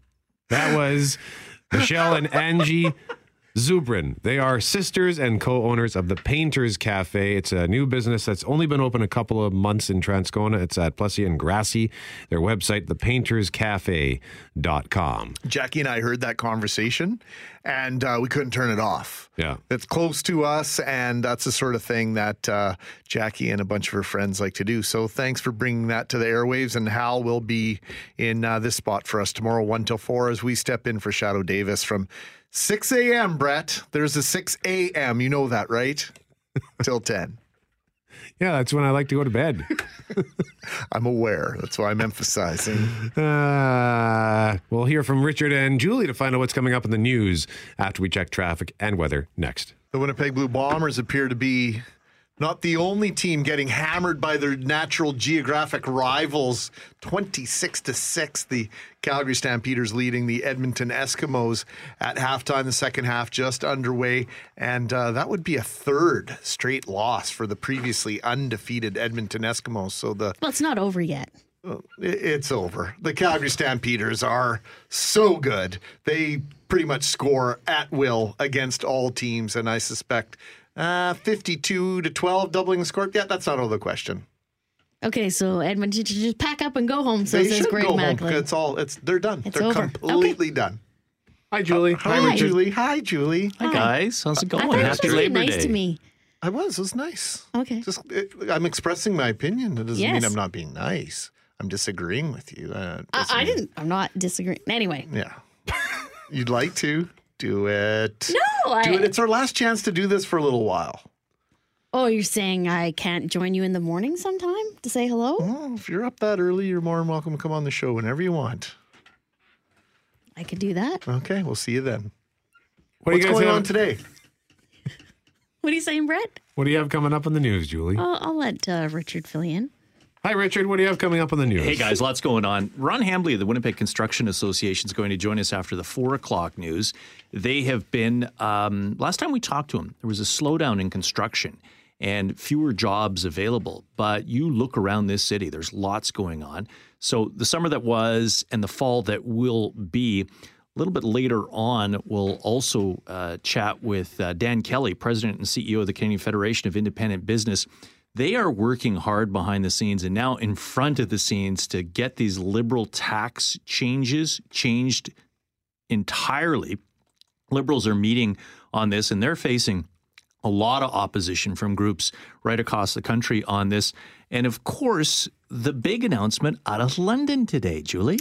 Yes, another uh, royal baby is on the way, and we'll let you know how you could help a local family that has lost everything after a devastating house fire, I believe in the Elmwood neighborhood. Oh, neighborhood. So we've got a neighbor that's coming on that's collecting some some donations, and we'll. Do they have kids? They do. Okay. What Yeah. time? What time are you having them on? Six six fifteen. We'll okay. have her on. We'll keep a, a close eye on that. Maybe we'll re- maybe we will replay that Okay. tomorrow morning. Thinking as of well. If you'll leave that for us. Yes, I'll leave McGarry's that for sure. ringtone here Perfect. that we need to do for him. What's that? What are you doing? Well, you, Brett's going to Oh, that one's up. too soft. Calgary scored, by the way, Greg. Yeah, I know. It's thirty-two to six. Julie, what was that saying about Edmonton still has in a the chance? morning. Radar. Radar is the most annoying alarm. Trust me, I used to have three set when I did mornings. How about this? What? I have multiple alarms that go off. It's a it's a cacophony of alarms. Richard, if if Brett's alarm does not go off tomorrow morning, I'm going to blame you on the air, and I'll be calling you at 4:30 to come in and fill in for Brett if he's fast asleep when his alarm goes off. What what do you time you setting it for? About 2:45? Two. Two? Wow, that's really early. I You're did mornings dedicated. for a long This is- time. I never is got why, up at two. This is why I love working with this guy. Pure dedication. Love it. Yeah. By the way, no call. Been there, done that. He'll start at two today. By the you know day two, Well, it doesn't it'll mean I won't like call, two Richard. You might not answer, but I'll be calling. No, it, ya. it'll uh, yeah, it'll, the alarms will start. they'll- I said they'll start going off at two. Oh, I Oh, didn't say yeah. it'll get up at two, but that's when the alarm. That's when I- the first of, of many alarms. Oh, alarms so you're go one off. of those. I was one of those too. The years that I did mornings, uh, I was I was a set and give myself you know another one in 15 minutes and another one in half an hour. Not and but I know other people that was like set it and then I get up. Yeah, I, I try You're to one do of those. You set it and you get up. Maybe one snooze. He'll be- Maybe he'll one be snooze. very cheery tomorrow morning. Telling you that right now. Yeah, Richard. Very cheery. Yeah, I'm grumpy at the best of times. It's okay. What they don't Kluche. know, what they nobody knows is I'm bringing beer tomorrow morning. I'm gonna stop at the vendor on the way here because it'll be open. It'll still be open. That's right. Uh, Torque. All right, that's all the time we have. I'm Brett. He's Greg. Hal Anderson in for us tomorrow as we sit in for Shadoe Davis on the Shadoe Davis Show. I'm going on- home to bed now. Yeah, same here. Thanks to Jeff Fortier. We're gonna miss you the next couple of days here, buddy. I'm gonna miss you too. Okay. Thanks, Jeff. All right. The news is up next.